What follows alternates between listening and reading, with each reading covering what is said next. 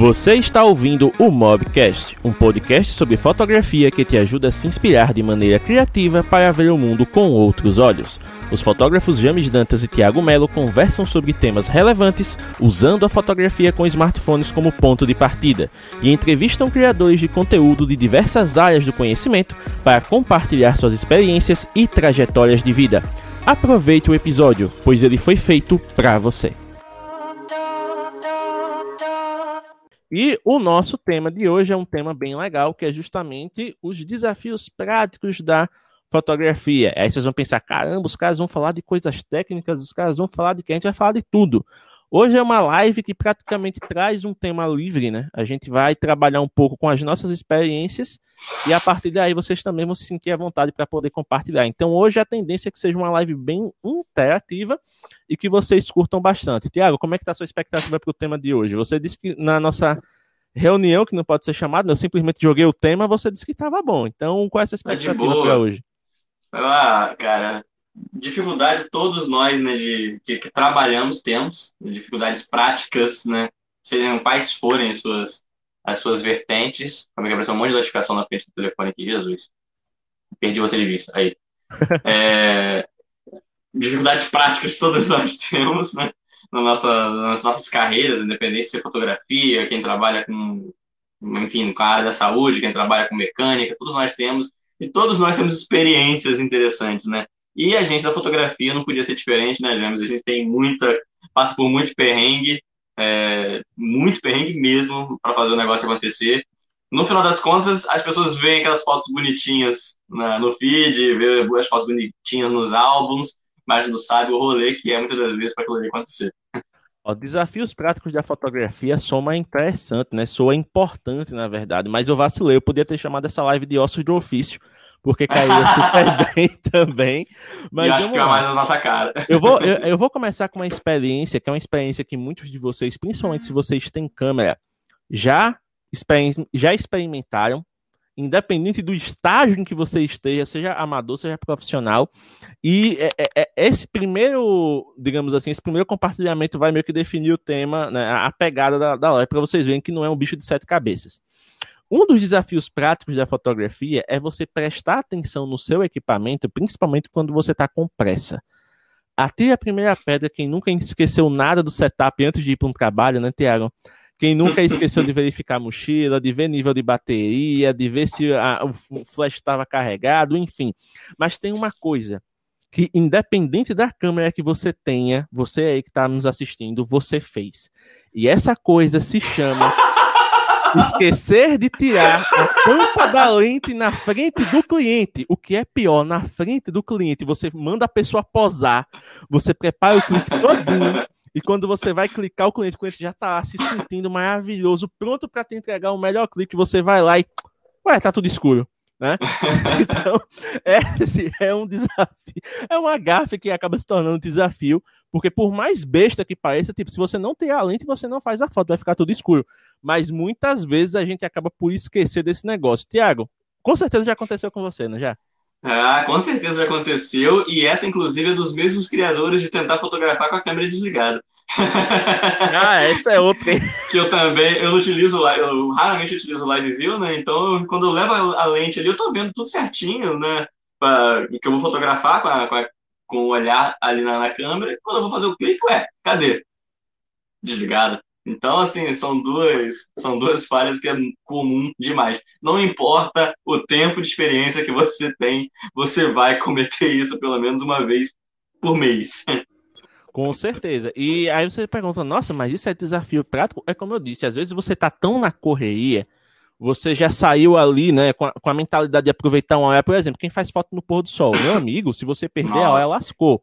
E aí você chega no horário, o cliente faz o favor de atrasar, aí você já fica naquela agonia, né? Tem aquela coisa ali de você, caramba, bicho, o cara não chega, o cara não chega, o cara chega, você tá na correria, pega a câmera da bolsa com tudo, bora, posiciona que a gente tem que aproveitar. Você ou câmera desligada ou tampa na, na frente da lente. Então são vergonhas que a gente acaba passando, mas que, querendo ou não, acabam servindo para quebrar o gelo, né? Porque é uma coisa bem interessante. O cliente dá uma risada, ele pergunta se está tudo bem, e aí você vai lá, desconversa. Então, se você tiver tempo para quebrar o gelo, beleza. Se não tiver, você simplesmente ó, tirou a lente, foi. Né? Tirou a tampa, fez o clique E aí e por falar E por falar em, desafios né, práticos da, da nossa carreira e das nossas áreas, eu vou, inclusive, sair da frente da lente rapidinho para consertar o meu rebatedor improvisado que ca caiu ali. Então, mais um perrenguezinho aqui. Não, é, Mas tô ouvindo. Perrengues com equipamento em situação prática já é demais. A gente está hoje aqui com o Alexandre, né? Com o Alexandre do TecnoUp. Inclusive, seja muito bem-vindo. O Alexandre, por causa desse conteúdo, então, por exemplo, ele estava postando nos stories dele esses dias que ele estava aprendendo alguns truques de câmera para fazer uns takes legais dos produtos. Ele estava ah, improvisando, né, com algumas, com algumas coisas, tipo colocar o tripé com a câmera em cima da cadeia e você girar a cadeia para poder fazer aquele pano bonitinho, assim, né, aquele, aquela panorama girando o produto, né, aquela coisa toda. Então são macetes que a gente vai aprendendo. Porém, os riscos acontecem a todo momento, né? Então a gente começou com um leve aqui que é justamente você esquecer de ter a tampa lá da lente e, fazer um negócio, né, passar uma vergonhazinha na frente do cliente. Mas existe também outra, existem outras formas de passar vergonha na frente do cliente que a gente vai debater aqui ao longo dessa live e que vocês com certeza vão se identificar, principalmente se vocês trabalham profissionalmente. Né? Tiago, por exemplo, quem nunca no meio de um trabalho, principalmente quando esse trabalho é muito corrido e você está com a agenda né, cheia, às vezes você tem que fazer dois, três trabalhos no mesmo dia. Quem nunca errou o nome da cliente, chamando né, pelo nome da próxima? é uma gafezinha, mas que eu no, normalmente não, não costuma acontecer isso comigo, não, mas já aconteceu de eu, de eu, errar o nome de uma cliente. Não, e tipo, quando eu falo errar o nome, não é nem você ah, trocar o nome, mas na verdade você esquecer, dar branco, né? Porque acontece muito, por exemplo, quando você faz um, um contrato ali, quando você faz um trabalho que é muito pontual. Tipo, a pessoa entrou em contato com você, já queria saber da sua agenda, você, beleza, ou então quando é por uma intermediária Tipo, ah, eu quero que você fotografe minha sobrinha, tal, não sei o que, beleza. E você tá ali tratando com aquela pessoa, a pessoa tá resolvendo tudo com você, você realmente fixa em quem você tá conversando.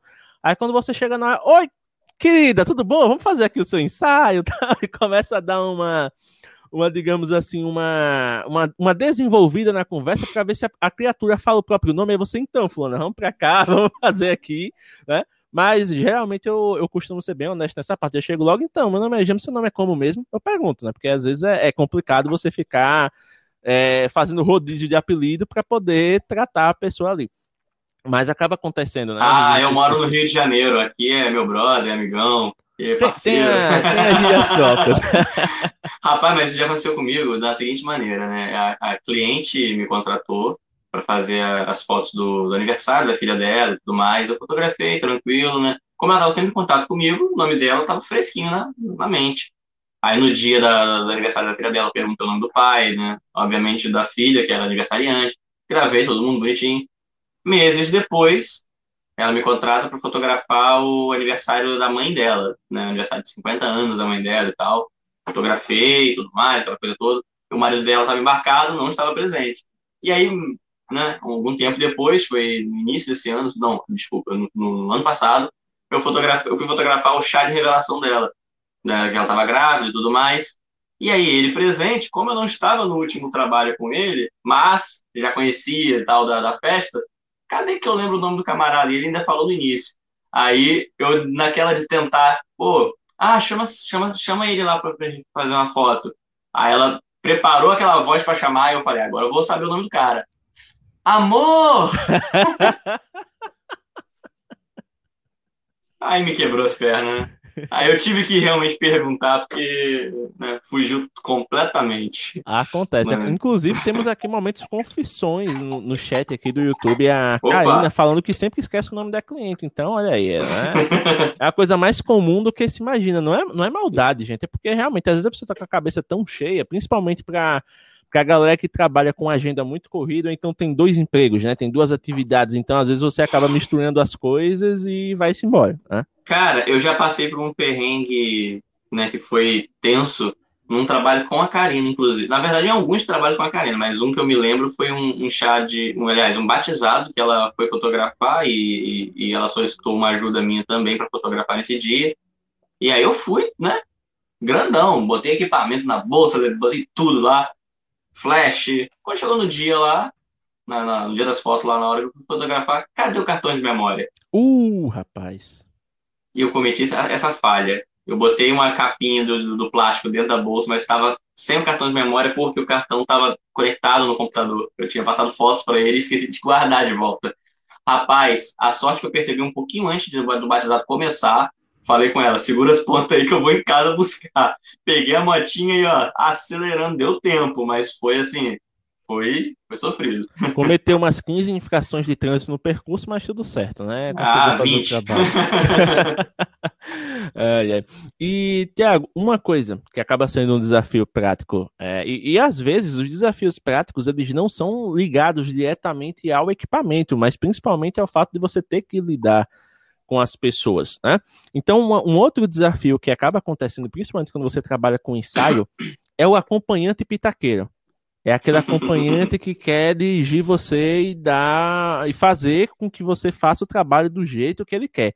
Já aconteceu contigo, cara? Porque geralmente você tem pessoas que acompanham, né, seus modelos? Sim, sim, já aconteceu muitas vezes, mas curiosamente no meu maior na área que eu mais trabalho, que é o, o sensual e o nu, não acontece tanto. Na verdade, eu não me lembro de ter acontecido. É, é sempre normalmente em ensaios é, casuais, ensaios infantis, aí esse tipo de trabalho acontece. Teve um que eu tive que ganhar a criança da confiança, né, por conta da, da mãe, que eu cheguei lá, fui começar a brincar com a, com a criança, a mãe ficava, ri da foto, menina! como é que você faz a criança rir dessa forma? Não tem como, entendeu? Aí ela falou, ah, você pode fazer a foto dessa forma aqui, ó. Aí eu, não, pode ficar comigo e tal. aí, aí daqui a pouco, filha, bota a mão assim, Aí bota a outra mão assim e apoia assim a cabeça, vai ficar legal. Eu, não, não, não, não, não faz isso não, deixa eu, deixa eu. Aí carinho, não, deixa eu seguinte, ó, ela tá meio travada, ela não me conhece, deixa eu brincar um pouquinho com ela, depois pode ficar tranquila que eu, que eu vou levar, tá? Aí com muita tranquilidade eu levei, comecei a brincar no balanço com ela, ela meio travada comigo, e mais travada ainda porque a mãe tava meio que brigando com ela pra ela poder sorrir. Então, eu já virei o inimigo mortal da criança naquele momento, né? Eu tive que brincar de balanço com ela, e sabe como é que é, né? A criança tem espírito competitivo, comecei a balançar num, num balanço do lado dela, falei, eu vou mais alto, hein? Aí ela não vai, eu vou mais alto, ela começou a dar risada, e tentou, tentou me acompanhar. Aí nessa eu comecei a fazer foto, comecei a brincar, então deu certo. Agora, só uma observação, é, eu vi no Instagram, no Instagram acho que a live caiu. É isso que eu ia falar contigo, cara. Vamos fazer o seguinte, ver se você consegue, nem que seja a segunda aqui na mão mesmo, cara. Vamos abrir a live aqui nos nossos celulares e ver se rola, porque ah, tá, Mas, tá complicado ah, aqui. Pode ser, vamos lá. Tá? Então, pessoal, ah. isso aqui vai ser. Eu vou tentar editar, né? Porque é, é, complicado. Mas caso apareça no podcast, pessoal, então é perrengues do Quem Sabe Faz ao vivo.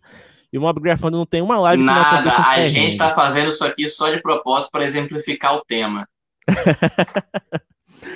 Uh, ó, pronto, a gente pode até aproveitar esse gancho. Pronto, eu não vou editar, não. Eu vou aproveitar esse gancho para a gente refletir sobre uma coisa que acontece muito hoje, que um dos desafios práticos do fotógrafo é ser um profissional que não apenas foca na fotografia.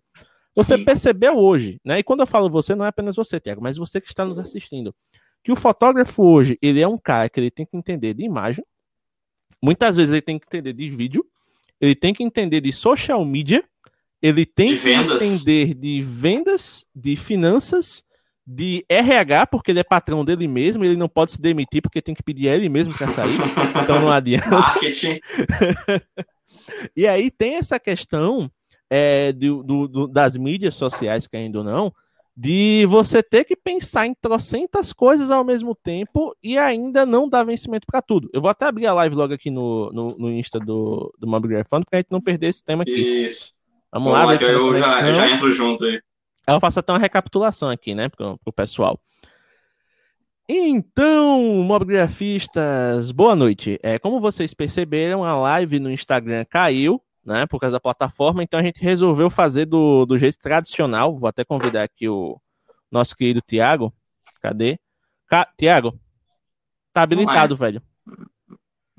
Tá habilitado para quatro pessoas. Já está? Já está, apareceu aqui. Olha só. A arte. Eu só tô, eu só tô tentando te achar, ele não tá aparecendo aqui. É. Ah, foi agora. Vamos lá. Agora que você apareceu aqui é que ele foi. Vou até desafios práticos da fotografia. Pronto. Vou remover aqui o volume para não dar eco, né? É, o meu, no caso, eu não estou conseguindo diminuir o volume no, no, limite aqui. Não sei por que esse bug. Não, é, deu bug. A transmissão foi encerrada também lá. Não sei por quê. É alguma, algum problema no Instagram, gente. Eu vou, eu vou até, eu já sei o que é que eu vou fazer aqui. Eu vou tirar o, o Insta que tava no, no Ciclano, senão ele não vai rolar. Hum. Talvez seja isso, né? Ele tá dando conflito do. Enquanto você faz isso, galera, é, com relação à a, a, a, questão da que eu estava falando ainda sobre a cliente dando pitaco durante o ensaio, eu fui fotografar uma festa de 15 anos, e aí nessa. Uma festa não, um ensaio de, de 15 anos, né? E aí, basicamente, foi a tia e a prima, que são quase uma família quase que mãe e irmã, né? É, é, na real, assim. Então, assim, estavam as duas juntas aniversariante, eu fotografando, e de um lado ficava a, a, a tia dando ideias, e do outro lado ficava a prima falando de como o menino deveria posar para foto. E eu no meio tentando fotografar em meio a esse, a esse caos de orientações dos dois lados, e falando, gente, deixa eu fazer meu trabalho. é, é, tenso, mas deu certo, deu certo. Com, com, com carisma, você tem que ter um pouco de jogo de cintura também, para você não, não acabar sendo grosseiro na maneira como você vai é, falar, né? Você não soe grosseiro, mesmo que você não queira ser grosseiro, mas que você não pareça ser e ao mesmo tempo fazer a pessoa entender que você tem a capacidade para fazer aquele trabalho e que é, muita gente tentando dar pitaco numa área onde não tem o conhecimento vai acabar dando ruim. Imagina você do lado de um cirurgião operando alguém falando: não, corta um pouquinho mais para baixo aqui, corta um pouquinho mais para cima, não vai dar certo. Não, é, é, é, isso que a gente acaba pensando, né? Em muitas profissões, você não duvida da capacidade do fotógrafo. Você chega lá simplesmente e diz, pô, beleza, vai lá. É, tu que é o bichão aí, tu que sabe o que tá fazendo. Mas na área da fotografia, é, eu tô olhando para baixo porque eu tô estudando aqui os negócios, tá, pessoal? Na área da fotografia, o que mais tem são os pitacos. Né? E não é apenas a questão do, do, do trabalho em si, né? Muitas vezes, até quando você está fazendo algo autoral, é, você tem essa questão também, né? Da, das pessoas elas olharem assim e dizer, pô, velho, mas isso aí que você fez não, não tá Sim. legal, então isso aí que você fez tá errado. E você dizer, não, cara, isso aqui eu quis fazer assim. Ah, mas você podia ter feito daquele, de tal jeito, mas sim, se eu fizesse de tal jeito, não ficaria desse que é o que eu queria fazer. Então tem muitas dessas coisas também que o fotógrafo tem que lidar né, com esse jogo de cintura, que nem você falou, para poder realmente executar a ideia do jeito que ele quer. Porque uma das coisas que acontece muito e quando eu digo muito, é muito mesmo. É, por exemplo, eu e o Thiago trabalhamos com ensaios. Então, para nossa, para nossa, como é que se diz?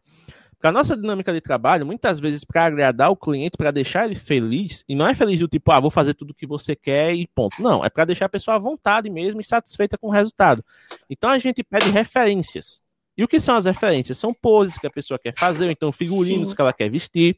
E a gente olha isso e diz: caramba, isso aqui é um ponto de partida para adaptar o nosso estilo e poder fazer um negócio legal. Tipo, ah, ela quer fazer isso aqui, vamos fazer, vamos partir disso, mas na hora, na direção, vai levar essa pessoa a, a, a ficar imersa na experiência, ela não vai ligar tanto que um negócio seja uma cópia, muito pelo contrário, a gente vai transformar isso numa oportunidade de fazer do nosso jeito. Só que muita gente chega e diz, cara, eu gosto das suas fotos. Aí você fica, pô, muito obrigado, você quer fotografar comigo? Eu quero as fotos assim. Bom, se você quer as fotos assim, por que você não foi fazer com o cara que faz as fotos assim, bicho? É, é, é uma coisa que não que, que muitas vezes frustra os profissionais, porque tanto o cliente quanto o profissional perdem tempo. O cara perde tempo porque, né, o profissional perde tempo porque ele está ali mostrando o que ele tem a oferecer e o cliente está com a mente fechada, né, não quer a, a, abrir os olhos para isso. E o cliente perde tempo porque ele já sabe o que ele quer, mas ele vai procurar em outra coisa que não faz. Então, isso é uma frustração dupla, né? E eu não sei se já aconteceu com você, Tiago, principalmente no caso de, não de, como é que se diz, de, é, de aquisição de clientes, mas de perda. Porque às vezes as pessoas vêm com uma visão, principalmente do sensual, muito deturpada, né? Aquela questão de ser muito vulgar, de ter uma, umas poses escatológicas, né? Que o pessoal falava que são aquelas poses tipo de, de revista daquelas que fica escondida em banca que os moleques iam comprar depois da escola lá e tudo mais, né? Tem, tem uma visão meio deturpada assim da coisa. Então, quando você vem com um trabalho diferente que você oferece, a pessoa olha assim e diz: Cara, eu gostei do que você faz, mas eu não quero isso, não. Sabe, um negócio meio, meio estranho. Como é que você lida com isso? Cara, assim, na área do, do, do sensual e do nu não aconteceu muito desse tipo de coisa assim, não, de situação assim, não. Mas já aconteceu da época que eu tava começando e tudo mais, né? Eu, eu sempre comecei, eu sempre tive esse mesmo estilo de fotografia que eu tenho hoje, né? Óbvio, a técnica foi aprimorada durante o tempo, né? O conhecimento técnico e tudo mais, mas o estilo de fotografia é o mesmo, né? Fotografia no meio da natureza e tudo mais. E minha fotografia, minha fotografia sempre foi essa. Só que quando eu estava começando, naturalmente, o preço do meu serviço, né, era menor. Então as pessoas vinham e falavam, nossa, eu adorei suas fotos, quero muito fazer um ensaio contigo, beleza. Só que na hora que ela ia me mostrar as ideias que ela tinha, era algo completamente diferente daquilo que eu fazia. Completamente diferente. Ou seja, já aconteceu desse tipo de coisa e eu falando, olha, não, esse tipo de trabalho não é o que eu costumo fazer, não, não é o que eu tenho conhecimento para isso, é, e nem é algo que é meu estilo. Então, se eu for fazer, vai ficar bem diferente da, disso que você está me mostrando, porque até a minha edição é diferente, entendeu? Então, basicamente, já aconteceu esse tipo de coisa, mas fui procurado lá no início, na época, por conta do, dos meus valores e não do, do, do, meu trabalho. Hoje em dia não, não costuma acontecer isso não, cara, assim.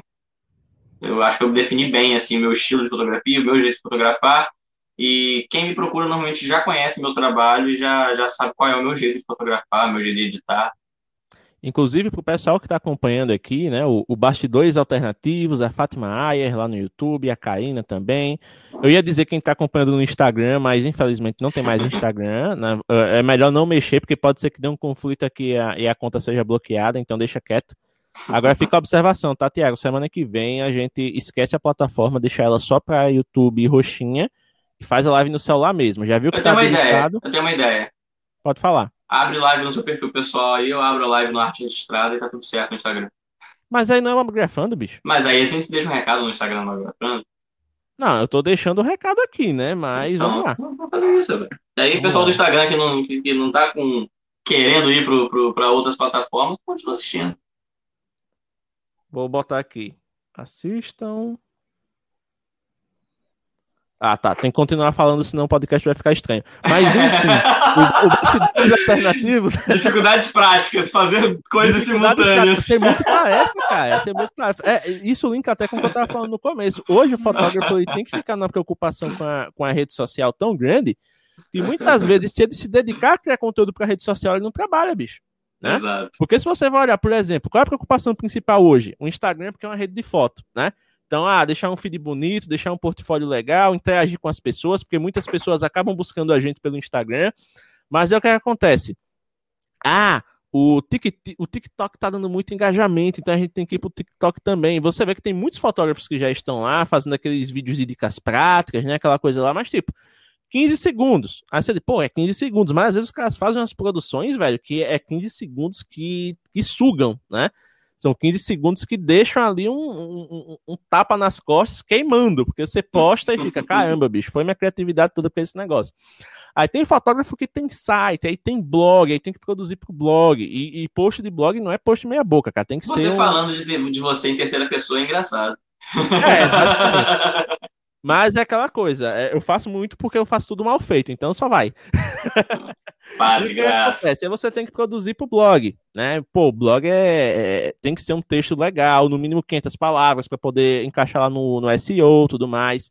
Aí você tem que descrever a experiência. Se você tá postando lá coisa de um ensaio, tem que ser uma descrição bonita. Porque aqui o, o público, além de ver no seu Instagram, tem a vontade de ir pro blog para ver o negócio completo, né? Porque às vezes você descreve coisas que o Instagram não permite por causa do espaço. E por aí vai. Então, quanto mais você espalha a sua influência, digamos assim, porque a vantagem de você ter vários perfis nas redes sociais é você ter vários pontos de contato com a sua possível audiência. Aí entra também a questão de anúncios, né? Você anunciar no Facebook, anunciar no Google e por aí vai. Porém, quanto mais coisas você tem que fazer, menos tempo sobra para o que você tem que fazer. O que é que você tem que fazer? Arranjar clientes e trabalhar, arranjar clientes e fotografar, arranjar o intuito, na real, de você fazer toda essa produção de conteúdo é justamente para você atrair a atenção dos clientes, né? Então. É, é... você não pode produzir conteúdo só para engajar. Porque tem muita gente que tem essa visão errada. Ah, eu preciso de mais engajamento no, na rede social, querido. Engajamento de quem? né? Você quer estar na, nas trends, ser um, um, um, digital influencer lá que vai estar sempre é, fazendo as dancinhas, fazendo as, os desafios, as challenges, não sei o que lá, e só? Ou você está fazendo isso para conversar com as pessoas e fazer com que elas conheçam o seu trabalho? Existem, du existem duas formas de você estar na rede social. A primeira forma é estar lá por estar, o que acaba sendo uma perda de tempo e o instalar por estratégia, o que aí sim acaba sendo benéfico para o seu negócio, porque vai ser um ponto de contato para possíveis clientes. Em resumo, porém, né? Em resumo, porém, é você... aquela coisa, você tem que discernir no começo o porquê você está fazendo isso. Exato, é isso que eu ia falar. Em, em resumo, você está lá para ser popular ou para ser ou está lá por consequência de tentar ser bem sucedido na área que você está trabalhando. Né? É, fica essa reflexão. O Bastidores Alternativos comentou no YouTube, James, que sobre a gente falar que, no estilo fotografia, né? Que a pessoa te contrata para fazer uma foto, porém ela não. É, o seu estilo é completamente diferente daquilo que ela quer e tudo mais, mas ela quer fotografar você, quer fotografar com você, mas, né? Sabe que o estilo que ela quer é totalmente diferente. Ele falou que é tipo é tipo as pessoas que querem uma foto na Torre Eiffel, mas não querem viajar até lá. Exatamente. Ele fez uma ótima analogia. Muito obrigado. Achei maravilhoso. Inclusive, se você puder revelar o seu nome real, que, é que a gente te chame pelo seu nome, né? Fica mais fácil. Então fica aí a, a dica. Mas o que é que acontece? Gente, é muito complicado essa questão do, de ter esse tipo de desafio, porque isso acaba levando a um, uma certa carga de estresse. Né? Pode não parecer, mas o fato de você ter que lidar com muita coisa ao mesmo tempo pode te sobrecarregar, e principalmente se você leva a fotografia como uma atividade paralela em relação a outro trabalho. Porque você ainda precisa render no outro trabalho também. Então, se a, a, as coisas estão capengas, tanto do lado da fotografia quanto do lado do seu trabalho, chega no final da semana, que seria o dia de você descansar, tu não consegue, né? Então, beleza, se você se considera workaholic, você quer trabalhar de segunda a segunda, né? de segunda a sexta, segunda a sábado no seu emprego normal e todos os fins de semana possíveis na fotografia, beleza, tu pode fazer isso. Porém, você sabe que não vai para frente por um bom tempo, né? Vai depender muito da sua resistência. Pode durar um mês nesse ritmo? Pode. Pode durar dois meses? Talvez. Seis meses, duvido. Porque é uma carga muito intensa. E você tem que lidar com duas demandas diferentes. Porque se você trabalha para alguém no emprego formal, você tem que lidar com as demandas da sua empresa, do seu chefe e tal. E se você trabalha na fotografia, você tem que lidar com as demandas de seus clientes. Então, se você trabalha com ensaio, vão ser demandas específicas. Se você trabalha com publicidade, vão ser demandas ainda mais específicas. E se você trabalha, por exemplo, com produção de conteúdo para outras pessoas, aí, meu amigo, é que o negócio ferra.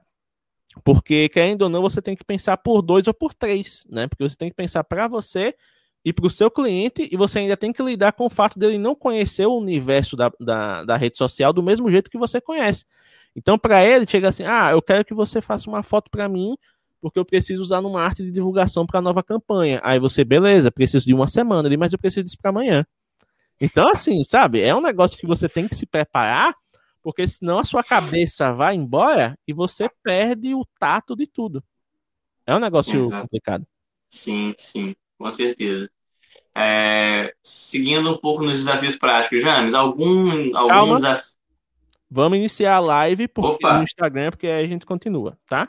Beleza, iniciei aí, chama. Deixa, ele tá postando aqui nos stories o aviso. Pronto, uhum. postou. Eu vou abrir aqui. Vamos lá. Cadê? Ao vivo. Detalhes.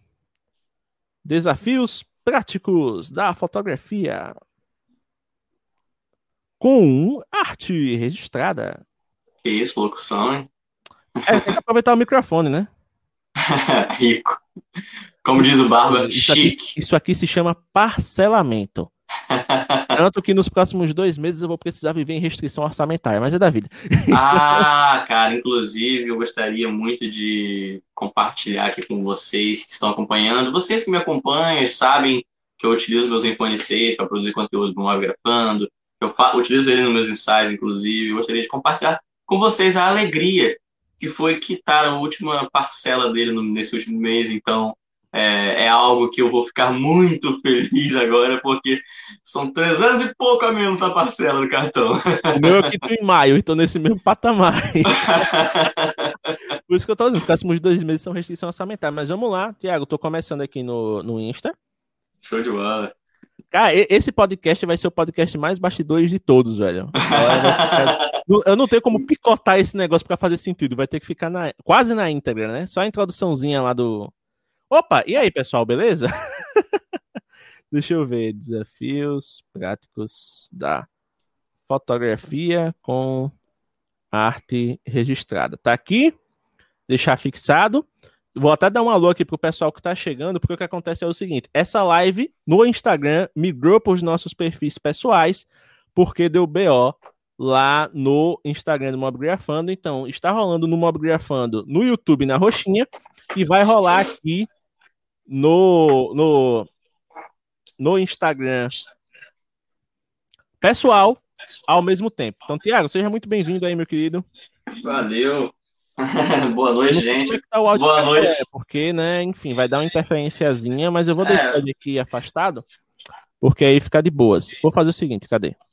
Vou, vou improvisar aqui um, suporte. Esse telefone, esse telefone que eu tô aqui fazendo a live simultânea com você, eu não consigo tirar o som dele enquanto eu tô fazendo a live. Ele, ele fica com som mínimo, mas fica. Você deixa ele mais afastado. É, vou fazer isso. Não tanto né? Querendo ou não, isso aqui é backup pro pessoal. Mas vamos lá. Eu diminui um pouco o volume do meu e coloquei ele afastado. Ah, pessoal, então o pessoal que tá nos vendo aqui pelo Insta, é, isso aqui é uma live backup, porque lá no Insta do Mobgrafando deu problema, mas aí se vocês quiserem assistir na íntegra com toda a qualidade, vocês podem ir pro youtube.com barra ou twitch.tv barra que aí vocês conseguem ver com a qualidade topada, topada, topadíssima. Né? E como vocês estão vendo aí, o tema é desafios práticos da fotografia. Estou aqui discutindo com o Tiago coisas que acontecem na profissão de fotógrafo. E o Tiago ia fazer uma, uma pergunta quando eu troquei lá do Mobgrafando que deu problema para cá, beleza? Inclusive, deixa eu dar um alô aqui pro Fred, ele revelou o nome lá, é o Bastidores Alternativos no YouTube, é o Fred, então Fred, seja muito bem-vindo por aqui. Tiago, vai que é tua. Qual é a pergunta que você ia fazer, cara? Então, cara, eu ia te perguntar o seguinte, assim, é, se você já teve na sua, na sua vivência da fotografia alguma dificuldade prática no sentido de a cliente ter algum problema durante o ensaio ou durante o trabalho, porque muitas das vezes a dificuldade prática nossa, na né, nossa dificuldade na, na hora de, de exercer o nosso trabalho, pode não partir da gente, né, mas de algo da cliente, já que é um trabalho que é cooperativo, digamos assim. Cara, até hoje eu não tive problema com relação a isso. É, a, a, única coisa que acontece, que é de praxe nesse tipo de trabalho, é atraso, né? Você colocar para um para um momento, né, e a pessoa acabar atrasando por algum motivo, é, e às vezes é por imprevisto mesmo, né? De, de, eu não tive casos assim que a pessoa atrasou, tipo, ah, nossa, é desculpa, eu esqueci da hora. Não, foi sempre imprevisto.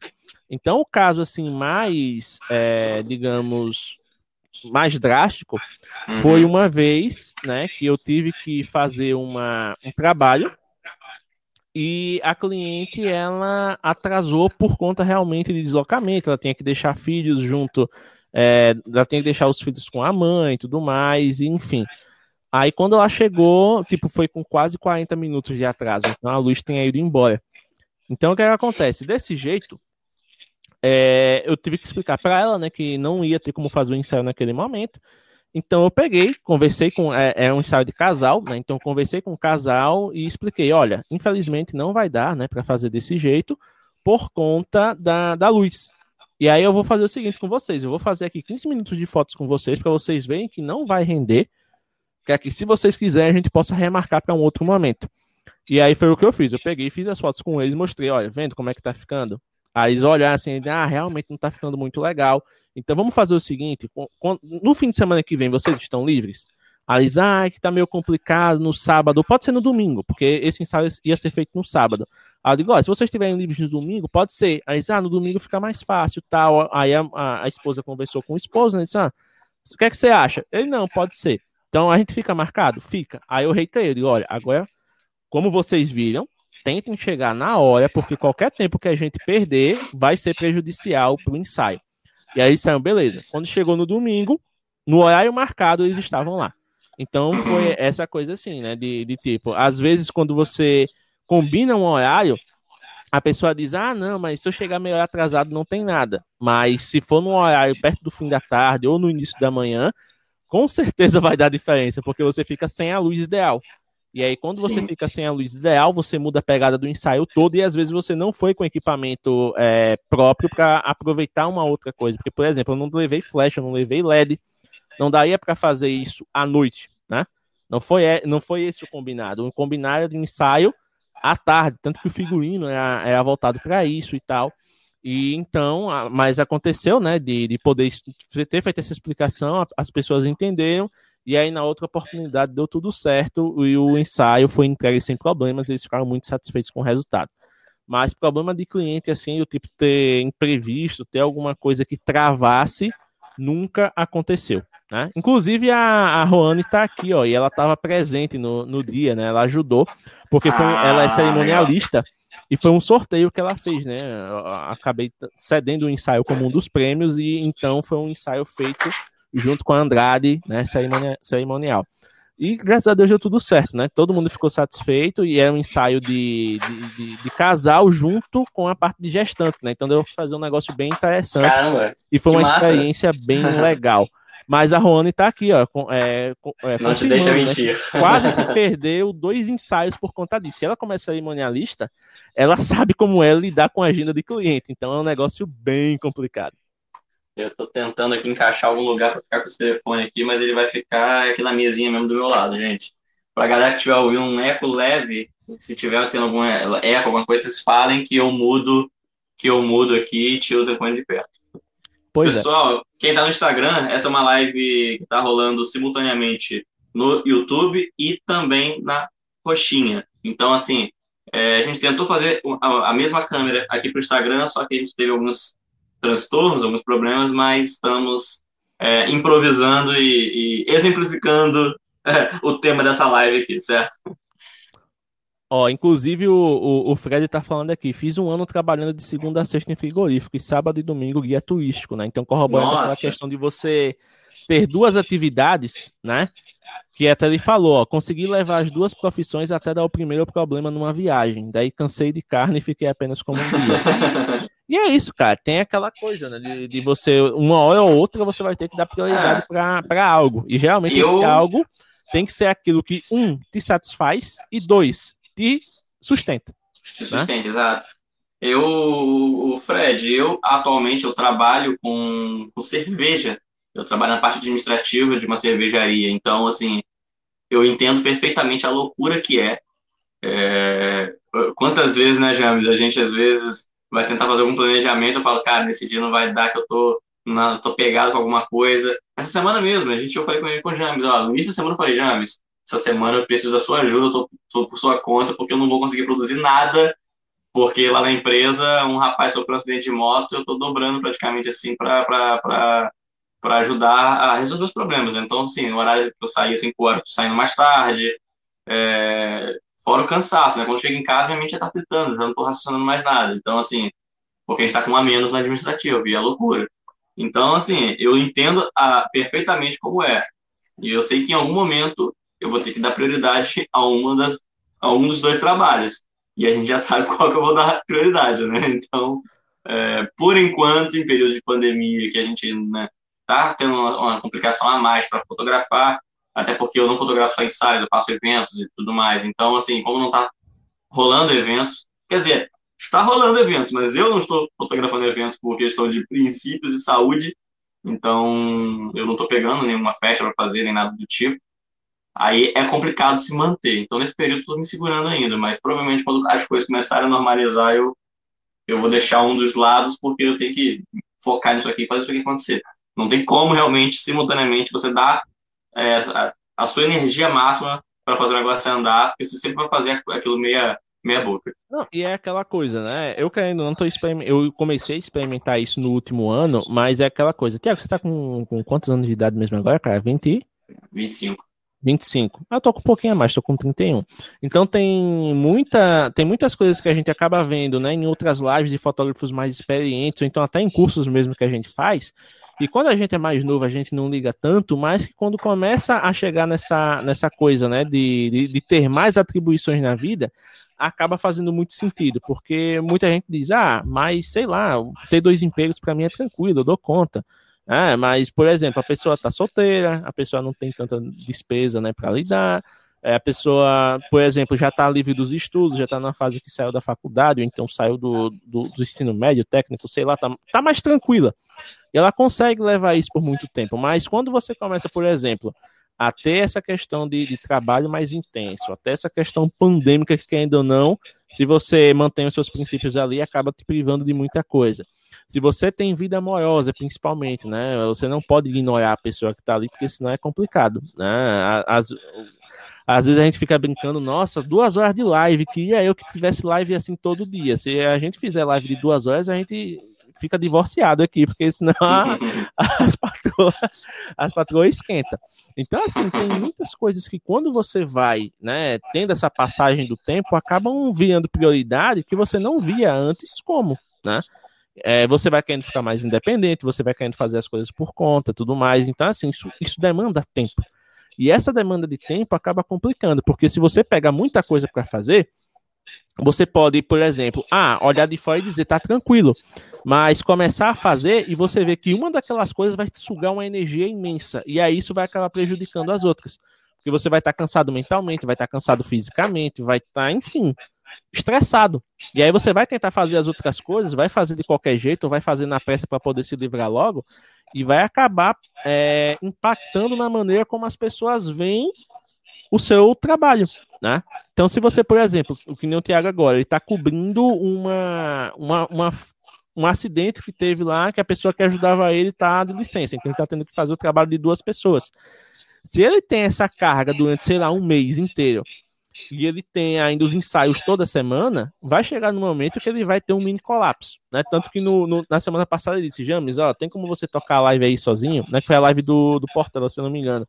James, tem como tocar essa live aí sozinho, cara? Porque eu tô aqui com cheio de trabalho e eu vou ter que passar o domingo editando três ensaios que você tem que editar, não foi? É, dois ensaios e ainda tinha o aniversário da minha mãe. Então, exato. Pronto. Ele tinha um ensaio da mãe e tinha que editar dois ensaios para entregar para as clientes no começo da semana. Então, assim, ah, dá para fazer num dia? Dá. Dá. Ou numa emergência. Agora coloque isso como rotina, você quebra, cara. Tu quebra, não tem, não tem como. Você ficar 12 horas em frente ao computador, você não tem mão depois mais para clicar em nada, você não tem vista para enxergar nada, você, você surta, cara, não tem como, não tem como. Fazer isso todo dia, todo dia não dá, não dá. Inclusive, visita ilustre aqui do pessoal. O, os ingratos aparecendo aqui no YouTube. Sejam muito bem-vindos, meus queridos, sempre presentes. Fala, salve. Aproveitem e sigam também esse pessoal, porque eles são muito bacanas. Eles fazem também um podcast sensacional, sempre a página língua, cheio da, da zoeira. E aí vocês Aquele vão humor ácido, para quem gosta. Exatamente. Para quem gosta, para quem não gosta pode se escandalizar um pouquinho, mas sigam que é, é os caras são muito bons. Eles fazem o, a, a dinâmica lá no podcast para zoar mesmo, para deixar mais divertido. Então, pessoal, pensando aqui em uma coisa mais leve, né? Um desafio prático mais leve. Tiago, vamos voltar aqui para o nosso para o nosso meio, o meio da mobigrafia, o meio onde tudo começou. O meio maravilhoso, onde a gente vai se descobrindo, onde a gente vai experimentando, vai dizer, caramba, fotografia é um negócio para mim, né? Porque geralmente é assim, você pega o celular, aí faz uma foto de flor, nossa, que foto linda. Aí você faz uma foto de, de, de, de, arquitetura. Caramba, nunca tinha visto a cidade assim. Aí você faz uma foto de comida. Caramba, será que dá para vender para lanchonete? E por aí vai. E aí você decide que quer se envolver com isso. Mas aí, tanto para quem usa Android quanto para quem usa iOS, existe uma coisa que é um desafio prático absurdo e que acaba sendo transportado para a câmera também, que é o seguinte: modo manual. Meu querido, esse é o desafio que separa realmente quem tá ali só para zoar de quem quer encarar o negócio para valer. Porque modo manual, muita gente enxerga assim e diz, mas que merda é essa? Quem é usuário aqui, é, o pessoal dos ingratos agora vai vai dar uma. mas para quem usa aqui a maçãzinha, sabe nem o que é isso. Porque a maçã, o iPhone ele não traz. O iPhone é o seguinte, né? Se a gente for, for falar das diferenças práticas aqui, o iPhone é o seguinte: deixa que eu resolvo. Então ele traz ali o básico na câmera para que você faça o melhor e ele trabalhe para você. Isso é ruim? Não. Isso é bom, Principalmente se você é o tipo de pessoa que quer tirar o celular do bolso, fazer a foto rápida e tchanã. Ah, eu tenho um Android. Beleza, o Android geralmente tem, dependendo do modelo, né? Também não vamos generalizar, mas dependendo do modelo, ele vai ter um hardware melhor, ele vai ter um processamento de imagem absurdo, vai ter vídeo top, mas vai funcionar capengando nas redes sociais. É, é aquela coisa. Então você tem as trocas ali que você faz e tal, mas quando você chega em modo manual, o Android leva vantagem, porque a maioria das fabricantes hoje ele traz de maneira nativa. Você não precisa baixar um outro app para poder usar. Porém, muitas das pessoas vão lá, tipo, comprei o celular agora, não tem noção nenhuma de fotografia. Você, opa, foto, passa para o lado, vídeo, hum, vou usar. Aí passa para o lado, modo retrato, esse aqui eu vou usar, com certeza. Aí você passa para o lado, panorama, hum, não sei, sei nem do que se trata, mas talvez eu use. Aí você passa para o lado, modo manual ou modo pro. Aí você vê aquele monte de letra, aquele monte de número, aquele risco na tela, e você diz, para onde isso aqui pende? né? Então, assim, o modo manual, que é quem está começando, é um desafio prático extremo. Porque se a pessoa não tiver uma ajuda ali para poder, né, conseguir lidar com isso, seja fazendo um curso, seja conversando com outros amigos que são que se interessam também pela fotografia, ela pode acabar ficando para trás. Então, Tiago, inclusive tem um videozinho, né, para que tá para sair aí que, que foi deletado porque vai ter que ser refeito, né? É, exato. Diga aí, como foi a sua primeira experiência na vida com modo manual? Você lembra desse momento, cara? Cara, faz tempo, mas sinceramente eu não lembro. Mas o que eu lembro, assim, não do primeiro, do primeiro, da primeira vez que eu usei, mas eu lembro das primeiras tentativas de utilizar, né? Que era basicamente tentando entender o que era aquilo. É, eu iniciei na fotografia com smartphone e durante mais de um ano eu fotografei profissionalmente com smartphone. Só que até chegar nisso foi realmente muita luta para tentar aprender o que era aquilo, tipo, o que, que é ISO? O que, o que, que é ISO? Aí eu olhava, meu Deus. O que, que é ISO? Pergunta perfeita. Joguei o trocadilho lá e foi.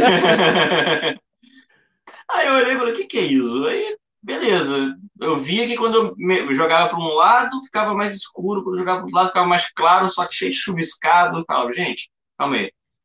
Deixa eu ir pesquisar o que era aquilo. E aí eu lembro que as primeiras vezes que eu fui utilizando o modo manual foi no instinto mesmo de mexer para cá, escurece, mexer para cá, clareia. E ali, a partir disso, me despertou a curiosidade de começar a pesquisar sobre as coisas que estavam ali. E basicamente eram as noções iniciais da fotografia que se aplicam também a uma câmera DSLR, DSRL, uma full frame. Então, o modo manual do smartphone é, me ajudou muito a aprender né, o que eu sei de fotografia, pelo menos do básico, quando eu entrei com a câmera. Quando eu tinha câmera, eu já sabia o básico, pelo modo manual do smartphone. Mas no início, meu amigo, para tentar fazer, aí você gira para cá e gira para lá, era tipo dois, três minutos para fazer uma foto. É, coisa de doido. E, tipo, eu, eu tenho uma história curiosa, que é o seguinte, né? É, pra quem me acompanha mais tempo, já sabe que desde 2013, 2013 a 2017 eu usei smartphones Lumia, né? Nokia, Microsoft e Lumia. E os Lumias, eles já vinham com o modo manual completaço, cara. Na, nativo. Você ia lá, calibrava tudo.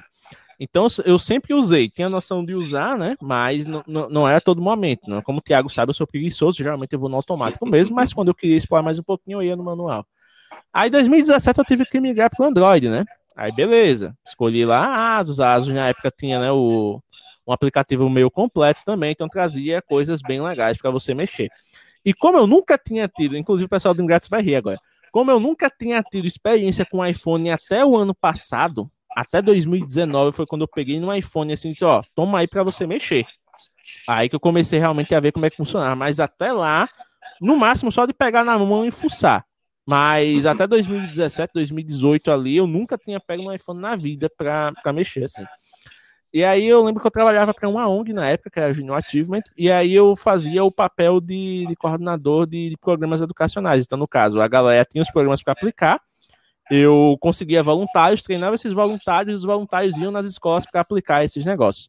E aí tinha um dos programas que era um programa voltado para a questão de empreendedorismo, que ele ensinava em três meses a, os alunos a fazerem uma empresa com todas as etapas, é simulando mesmo. E aí tinha que fazer o planejamento, tinha que criar produto para vender, é um negócio bem louco. E no final desse negócio acontecia um encontro onde tinham estandes dessas, dessas mini empresas, eles tinham que vender para o público. E aí me levaram para uma reunião para poder realmente né, tratar de algumas coisas, de, de auxílio e tudo mais, e é numa faculdade da capital, e a gente estava conversando com a coordenadora da faculdade. E aí a minha gestora falando, não, porque o James ele fotografa com celular, ele manja um pouquinho e tal, e, ele vai dar uma oficina lá no dia. E realmente eu tinha uma oficina para dar. E aí eu comecei a explicar, né, para meus não, nossa, eu gosto bastante, eu queria saber como tirar fotos melhores e tal. Eu digo, não, vamos lá. Aí vi que era o iPhone, né, eu comecei a mostrar para ela, mostrando lá o modo, né, as funções, explicando do que eu sabia. E aí eu fui passando pro lado, cliente, que tinha o modo manual. E aí, não, isso aqui não sei o que, não sei o que, quando chegou, não, mas ela perguntou para fazer foto da lua. Não, geralmente o modo manual é mais fácil para fazer. Então você vai aqui, eu passei pro lado, não tinha nada. Já acostumado com Android, com, com Windows Phone, que é só passar pro lado. Não, só você. ah, é, é, que o, iPhone não tem, né? Ah, é, não tem. Não, não, nesse caso. Aí depois eu, obviamente, voltei a minha e disse: não, nesse caso você vai ter que baixar um aplicativo à parte tal. Mas eu crente que o iPhone tinha modo manual. Então, assim, foi uma gafe, mas que não foi uma gafe tão grave, porque a pessoa estava tão imersa na explicação ela, tipo, respondeu, mas esperando que eu continuasse, entendeu? Então, assim, deu para uhum. salvar. Mas é algo que pode acontecer. Você às vezes está acostumado tanto com uma plataforma e quando você vai para outra, você meio que fica ali perdido no que fazer. E eu lembro que tem até um sketch que eu vi outro dia, que era de um canal gringo, que eles zoavam justamente isso, de você, tipo, se você, se você pega uma pessoa que fotografa com um iPhone 100% da vida e você entregar um smartphone Android para ela, para ela poder fazer uma foto sua, muito provavelmente ela vai perder uns dois minutos fuçando ali no intervalo para saber o que faz o quê, né? Então é algo que acaba acontecendo também. Quando você tem muito costume em uma coisa, você acaba Sim. se perdendo nas outras porque você nunca viu realmente, ou nunca teve a oportunidade de experimentar.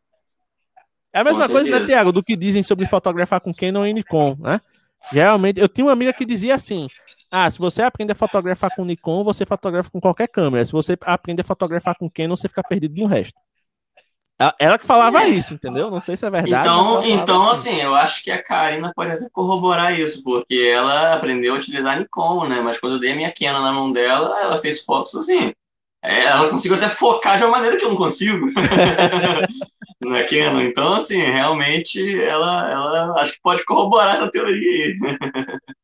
Coisa de louco. E aí, Tego, estamos nos encaminhando aqui para a reta final, né? Que ainda não, a, a live de hoje vai ser uma live no padrão de live de convidado, uma horinha, e até porque a gente ainda tem coisas para fazer, né? Por fora. Ainda tem podcast para editar, aquela coisa maravilhosa.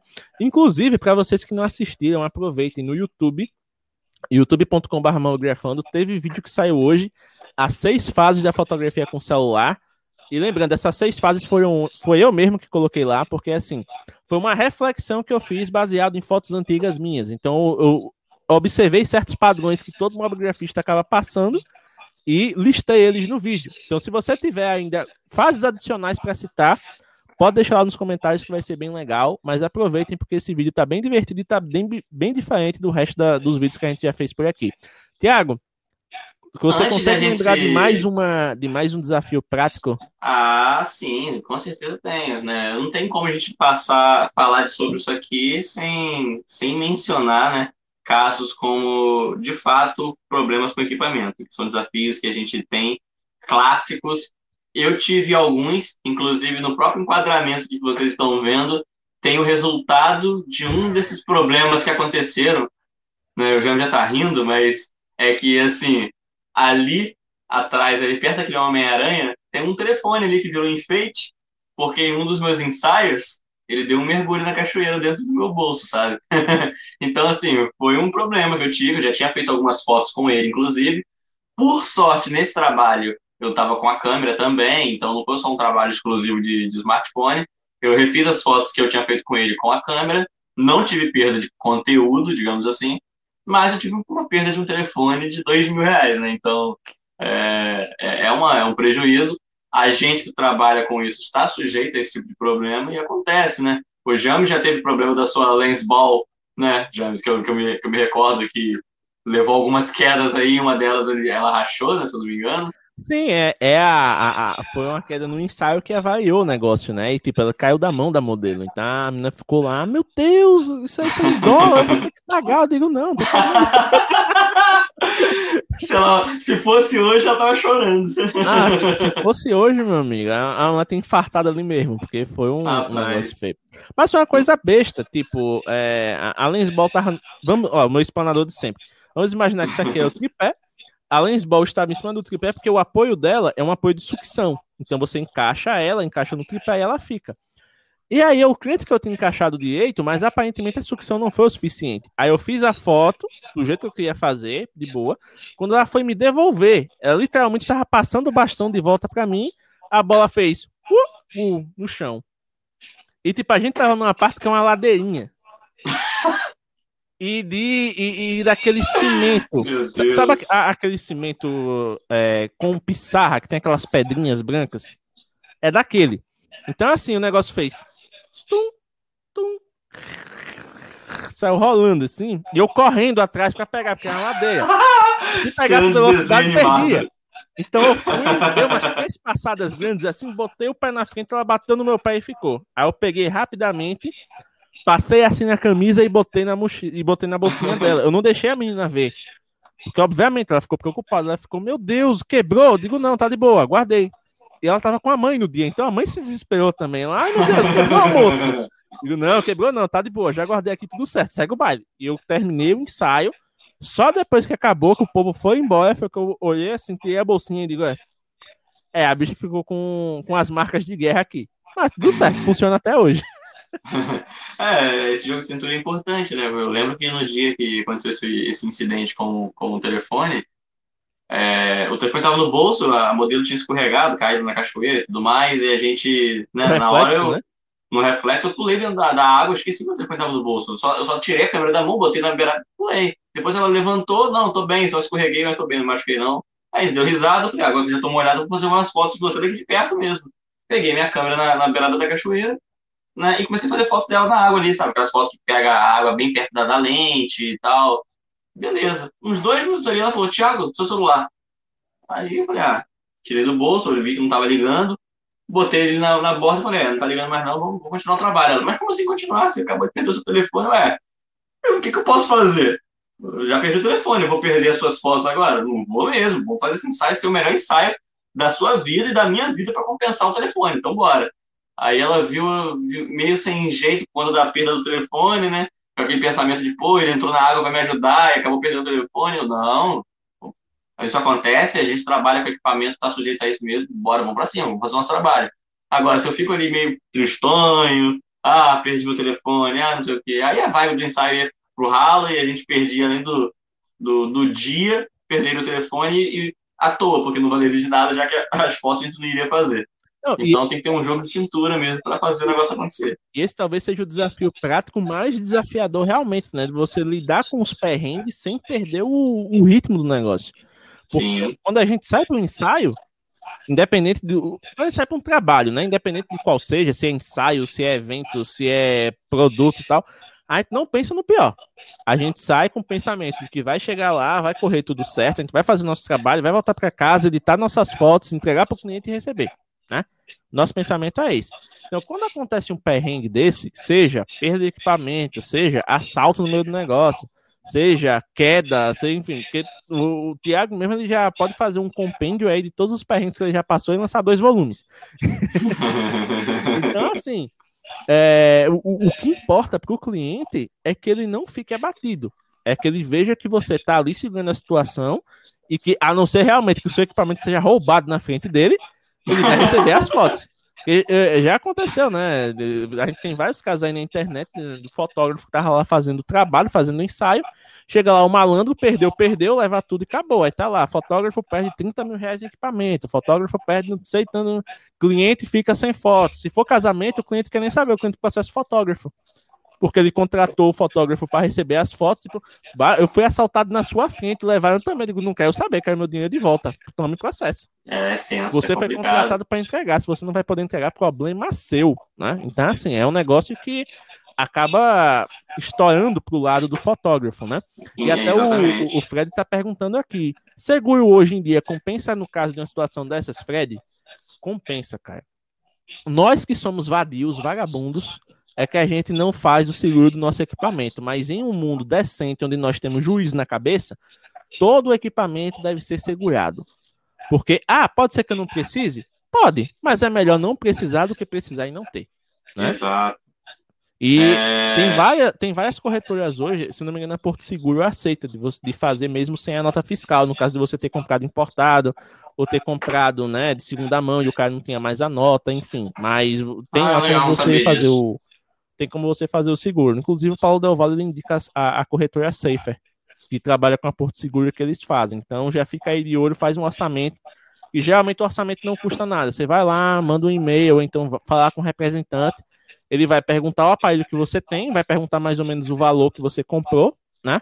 Ele vai fazer em cima disso. Se tiver a nota fiscal, ele vai fazer em cima do valor da nota fiscal. Por isso que é importante ter, porque aí, por mais que você tenha comprado, sei lá, ano passado, óbvio, ele vai fazer o cálculo de depreciação, mas tendo o valor da nota, fica muito mais certo, né? Para você saber realmente quanto você vai pagar e o quanto você vai ter de cobertura. Se eu não me engano, os, as únicas coisas que eles não cobrem é mau uso, né? Tipo, ah, você deixou cair líquido em cima, você deixou cair. Então, esse tipo de coisa eu acho que eles não cobrem. Mas, e, e se você deixar no carro, por exemplo, porque furto de carro é um negócio que acontece muito, né? Então, eles entendem que, tipo, se você deixou lá deliberadamente, você entendia o risco que você estava correndo. Mas situação de roubo à mão armada, essas coisas assim, né? Ou, ou dano acidental, né? Tipo, ah, pifou do nada. Eles vão lá e, e dão um jeito. É, é, inclusive falando nesse, pegando um gancho aí, só para continuar nesse assunto do, do de, de, danos materiais, no setembro para outubro do ano passado, quando a situação aqui no estado do Rio tinha dado uma amenizada da pandemia, eu voltei a fazer meus ensaios e não tinha nem um mês completo ainda, não tinha nem 30 dias completos ainda de, de eu voltar a trabalhar, né, de quase o ano inteiro parado. O que que acontece? Eu tinha um final de semana que ia ser pauleira, ia ser sexta, sábado e domingo de trabalhos. E aí na quinta-feira a minha câmera simplesmente decidiu parar. Pipocou. Parou.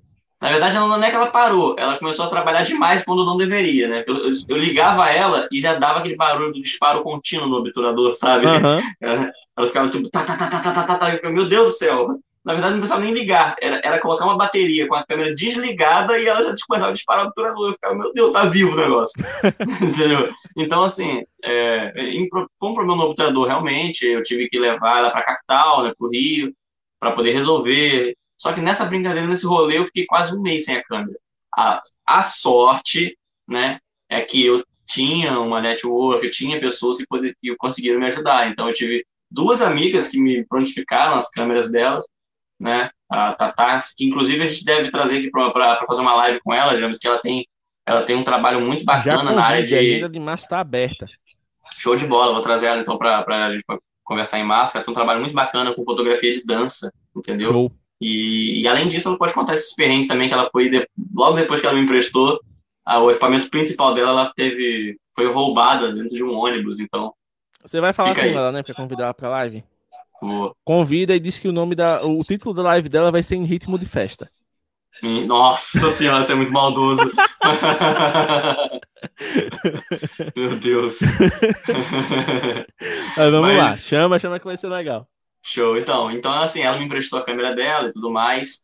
E por sorte ela me emprestou, porque quando ela viajou para São Paulo, ela foi assaltada, levaram todos os equipamentos dela, notebook, câmera, e ela teve uma câmera reserva que ficou comigo, né, para quando ela voltasse, ela começar a se reerguer e trabalhar para se reestruturar. Mas voltando ao, ao assunto do perrengue, é, por sorte ela me emprestou, né? Porque eu tive que, que ela viajou, levou a minha câmera para poder consertar e depois eu tive que ir à capital buscar e aí para ir para a capital é quatro horas de ônibus, quatro horas e meia para voltar mais quatro horas e meia, fora que o serviço não ficava pronto no mesmo dia. Então foi um perrengue, tive um prejuízo grande com passagens, com manutenção e, por sorte, esse perrengue que eu fiquei desesperado às vésperas de três trabalhos. Como é que eu falo para um cliente que está vendo 300 milhões de coisas para fazer que do nada, às vésperas do trabalho dela, não vou poder fazer porque o meu equipamento parou. Né? Foi um perrengue que eu tive assim, tenso. Aí eu pensei, ah, beleza, minha namorada é fotógrafa, eu posso pegar a câmera com ela emprestada. Mas e aí? Ela teve um problema com a lente dela a lente da câmera dela tinha parado. E aí eu tenho o, o, o corpo de uma Nikon que ela poderia me emprestar, só que eu só tenho lentes de Canon. Entendeu a situação? Então é complicado. Aí, por sorte, eu tive uma network que, que me ajudou muito. Então, duas amigas se prontificaram, emprestaram câmeras, inclusive idênticas à minha, e eu não tive nenhuma dificuldade de fazer os trabalhos por conta disso. Mas até eu conseguir as câmeras emprestadas, eu fiquei pálido, né? Com certeza. E já aconteceu comigo também de dar problema de lente durante o trabalho. Acho que eu já comentei em outra live, então, para não ficar muito extenso, eu tava fotografando com uma lente 35mm, que era meu xodozinho, porque era 35mm original da Nikon, né? Então é aquela coisa, tipo, lente né, original da câmera, você já fica mais feliz de ter. Hoje eu tenho a 50mm GNU, então você vê pela minha cara o quanto eu sou feliz. Mas o que acontece? Eu tinha essa lente, né, maravilhosa, usava ela para tudo, inclusive para fotografar a comida. E aí, no meio de um job, eu tinha, tava com a câmera no tripé, tava lá fazendo, a, a, fotografando o prato. Quando eu cliquei, a câmera simplesmente perdeu o foco. Parecia que ela tava com catarata, sei lá, que tinha levantado o óculos assim, tinha embaçado tudo. E eu fiquei, caramba, bicho, do nada. Eu fiquei tentando focar em nada. E aí eu pensei, né? Já veio aquele pensamento logo drástico. Eu pensei, pronto, foi a câmera que foi pro brejo. Só que como eu tava com a minha 1855 na bolsa, eu digo, vou fazer o seguinte, eu vou trocar a lente. Se a outra lente funcionar, menos mal, não é a câmera. Agora, se ficar embaçado do mesmo jeito, é a câmera aí ferrou. Aí, dito feito, eu troquei a lente e a 1855 funcionou de boa. Então eu digo, bom, foi a lente que deu pau, vou deixar ela aqui guardada e vou terminar o trabalho com a 1855, né? Caprichei mais na luz, tudo, mas ficou o mesmo nível, ficou bonitinho. E aí depois eu tive que arranjar quem consertasse essa bendita lente, né? E aí eu consegui um, um, um técnico na capital, que ele trabalhava com todas as marcas, aí mandei para ele, inclusive descobri que o cara era meu conterrâneo, super simpático. E ele recebeu a lente, analisou, aí disse, ó, vamos fazer o seguinte, a gente vai tentar fazer a limpeza primeiro, né? E vamos ver se vai dar ok. Fez a limpeza, nada feito. A lente continua com defeito. Aí não, a gente vai ter que trocar uma peça. Né? Muito provavelmente vai ser uma peça aqui do motor de foco, tal. A gente trocando, em teoria vai resolver. Encomendar uma peça. Ah, 20 dias para fazer, beleza. Aí ele, rapaz, tem uma péssima notícia para te dar. Eu digo, meu Deus, o que foi? O fornecedor mandou a peça errada. Eu digo, Nossa senhora. Beleza, mas eu só quero a minha letra consertada. Encomenda, pode encomendar a peça certa, não ligo não. Né? Já, quem já tá na merda, um peido para quem tá cagado não é nada. Só vai esperar mais a, a. Mas enfim. Aí o que, é que acontece? Chegou a peça certa, trocou, não deu jeito. Aí eu digo, pronto, ferrou. O negócio foi mais drástico do que eu pensava. E aí descobriu-se que a lente, ela, ela já é uma lente de terceira mão, na verdade, porque ela é de uma pessoa, passou para outra e a outra me vendeu, então era o terceiro dono digamos assim, dela. E só que, tipo, aparentemente a primeira pessoa que tinha a lente fez uma manutenção e não disse para quando vendeu que a câmera tinha sido manipulada. Ou seja, o motor de foco que estava na lente é um, um motor Piratex, é um motor alternativo. Então chegou no fim da vida útil dele, ele estragou e acabou por estragar o resto das coisas. Então a lente ficou recuperável. Aí eu digo, Nossa. caramba, bicho. Aí, olha, o que a gente pode fazer é o seguinte, né? Porque eu pensei, bom, no mínimo ele vai me devolver o valor do.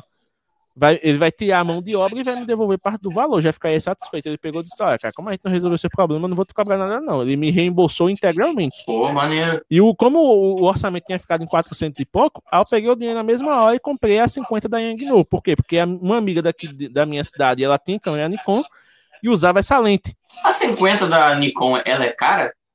900 reais, velho, em média. É, a, a 50 da, da Canon é um pouco mais barata. Um pouco, é metade do valor, cara. Eu assim, comprei pelo menos antes, antes, do dólar aumentar, você com 400, é. 500, você comprava a 50 original da Canon. É, eu, na verdade estavam 600 na época que eu comprei. Não, mas na, nessa época estava equivalente esse valor, assim, tipo, a, a, a, a 50mm da Nikon, você comprava a original da Canon, se você tivesse Canon. E se você fosse comprar 50 da Yangnu para Canon, ainda é 100 reais mais barata, cara, porque a Canon é Era 400, 400 reais aqui, pelo que é. Então comprei, porque eu tinha, eu tinha tido a oportunidade de testar essa lente com a minha amiga, né, ela me emprestou, fotografia aqui em casa do grupo, tá, é a que eu queria? Não é, mas vai me servir. Então eu peguei, comprei, ela é, é 1.8, então faz lá bonitinho e tal. Eu só tenho que ter cuidado com o foco dela. O foco dela é traiçoeiro. Né? É, é, quem usa GNU sabe que tem que ficar com a atenção redobrada, porque às vezes você vai fazer a foto na, na câmera, na, no preview, parece que saiu tudo nítido, maravilhoso, mas quando você vai fazer a edição que você dá o zoom, tá tudo cagado. Tá tudo tremido, desfocado. Então, assim, tem que ser um, um, foco muito bem cravado, senão acaba, você acaba perdendo o resultado. Mas é aquela coisa, com o tempo você se acostuma com as particularidades e vai, né, desenvolvendo os trabalhos tranquilo. E às vezes até errada de foco acaba se tornando uma coisa artística. Eu já tive fotos assim que o foco saiu errado, mas que a cliente amou. Então assim, né? Há males que vem pro bem e vida que segue. Cara, é, é importante também você ter uma, uma pós-produção boa para resolver esses perrengues, né? A minha lente 50mm está começando a, a, ter alguns problemas de foco também que não, não tinha. É, eu senti isso nesse último ensaio que eu fiz, inclusive.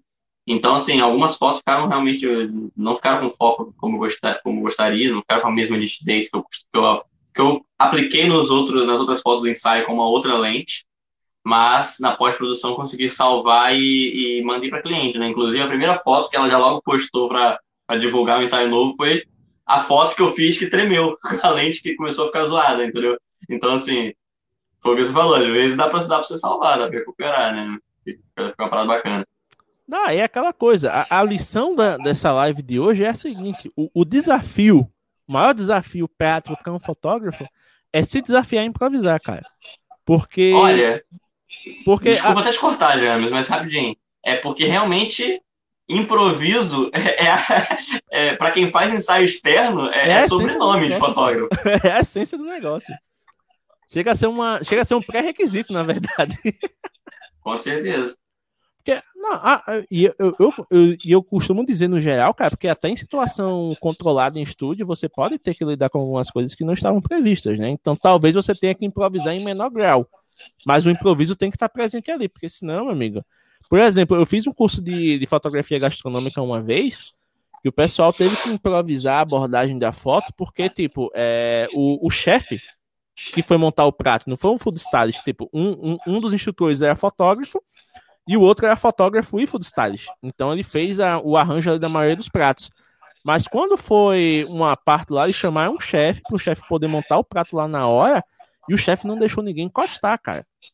Então imagina, por exemplo, às vezes o improviso não é nem no, no equipamento em si, mas o improviso é justamente no, no lidar com a situação. E você vem esperando às vezes uma abertura que não existe. Você vem esperando um negócio que não vem para você, então você tem que improvisar ali para conseguir abrir essa oportunidade e você conseguir executar o seu trabalho. Isso é importante. É, eu acho que antes de a gente fechar essa live, só mais um caso que foi Vamos lá, lá no início, lá no início da, minha fotografia, que é falando sobre essa dinâmica de lidar com pessoas.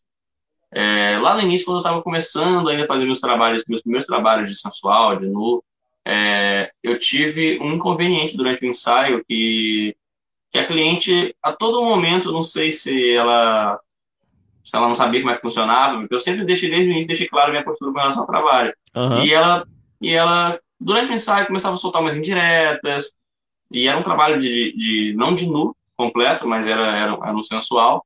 E ela começava a, a, soltar umas cantadas durante o trabalho, e aí tudo foi ficando meio desconfortável no início, mas eu fui sabendo lidar, até que chegou num ponto que eu tive que, olha, desculpa, não quero ser grosseiro com você, mas eu tô aqui para fotografar você apenas. Então, é, não vai rolar nada além disso, porque eu sou profissional com meu trabalho e, de verdade, eu esqueço esse momento a gente continua numa vibe muito boa que a gente está levando. Mas se você quiser encerrar também, não tem problema, eu super entendo. E fui conversando com ela, tipo assim, lógico que eu tô resumindo aqui o diálogo, mas eu fui com um uhum. pouco mais de, de, carinho, de jeito, de, no modo de falar. Ela, não, desculpa, não, sem problemas, eu super entendo. Brinquei, até falei, não, não é a primeira vez que alguém confunde, mas eu faz parte do trabalho. Brinquei, era a primeira vez. Ela não, mas... ela não resistiu a, sua, a, a você fazendo a ah, pose, então ela se apaixonou. eu faço minhas poses de sensual, é sedução. Você acha que eu conquistei Karina como? Ela tá olhando pra minha cara aqui agora, assim, ó, tipo. Ela viu você dos bastidores e diz: é ele. É esse. É, como é que pode, né? Eu fazer aquela pose mais assim? Esse é o cara que eu quero pra minha vida. Não, mas brincadeiras à parte, então, assim, foi realmente uma, uma, uma parada que eu tive que ter um jogo de cintura, lidar, e foi uma dinâmica muito fora da curva. Foi uma parada que, na verdade, só aconteceu uma única vez, que foi essa, que eu tive que lidar com essa situação, né? De, tipo, meio que ser assediado pela cliente na hora de fazer as fotos, mas é uma parte que você tem que, tem que saber lidar, é improviso. Se ninguém prevê que vai, vai acontecer uma parada dessa durante o ensaio, entendeu? Mas você tem que saber lidar com essa situação. Pois é. Então, pessoal, com isso nós encerramos o nosso papo de hoje. O papo até que rendeu, né? Foi quase uma hora e meia aqui de live. E fica essa essa reflexão, né, sobre o, os desafios práticos da fotografia. Sei que vocês aí também devem ter as suas próprias histórias. Para quem quiser compartilhar depois, deixa lá no, no direct do, do Instagram, então fala com a gente no grupo do Telegram. Tudo isso sempre fica na descrição dos vídeos. Então, para quem vai ver na Twitch depois, ou vai receber na newsletter, né? Sempre tem essa questão. E a, o, o Fred tá falando, tá perguntando se alguém vai dormir no sofá hoje, Thiago. Mas é como você já deixou explícito que a história foi antes de cair, né? Então tudo certo. Tá tudo certo. Só o profissionalismo. E é isso aí. Não, não tem sofá, não, Fred. Ele dorme no tapete mesmo. Oh, mas enfim. é, Tiago, considerações finais a respeito da live? Cara, é, primeiramente eu gostaria de pedir desculpas a quem viu os, os transtornos no início, com a tentativa de, de conectar o Instagram aqui a nossa, a nossa live. Tivemos várias complicações, por fim improvisamos. A arte que a gente está falando sempre de improvisar. Soltamos a live no Instagram nos nossos perfis pessoais e aqui a gente está simultaneamente no YouTube e na Roxinha. Então, é, gostaria de agradecer a todos vocês que acompanharam todos esses perrengues do início até agora. E, afinal, sábado à noite, né? Não é um, um horário que todo mundo costuma acompanhar uma live no YouTube de dois malucos falando sobre fotografia dessa maneira descontraída que vocês conhecem. Então, muito obrigado a todos vocês que acompanharam até agora e um ótimo final de semana. E, aliás, eu vou além na segunda-feira, Dia Internacional da Mulher, né? Uma homenagem a todas vocês guerreiras que são exemplos de luta para muitos de nós e não são tão valorizadas na sociedade como merecem e deveriam. Pois é, pessoal, e com essas palavras do Tiago, não vou nem falar mais nada que é para não alterar esse fechamento maravilhoso aqui. Então, encerramos por aqui. Tenha um ótimo fim de semana e a gente se vê no podcast. Né? Então, até lá. Valeu! Muito obrigado por ter ficado conosco até o final deste episódio. Se você curtiu o que ouviu e quer aprender mais sobre fotografia mobile, por favor, visite o nosso site oficial em www.mobgrafando.com.br. Além de ter acesso aos depoimentos da comunidade, aos destaques do mês e a blog posts riquíssimos, você também consegue interagir com o feed do nosso Instagram, ter acesso ao nosso canal no YouTube e interagir com o grupo oficial do Telegram, onde você pode conversar com mobigrafistas de todo o Brasil.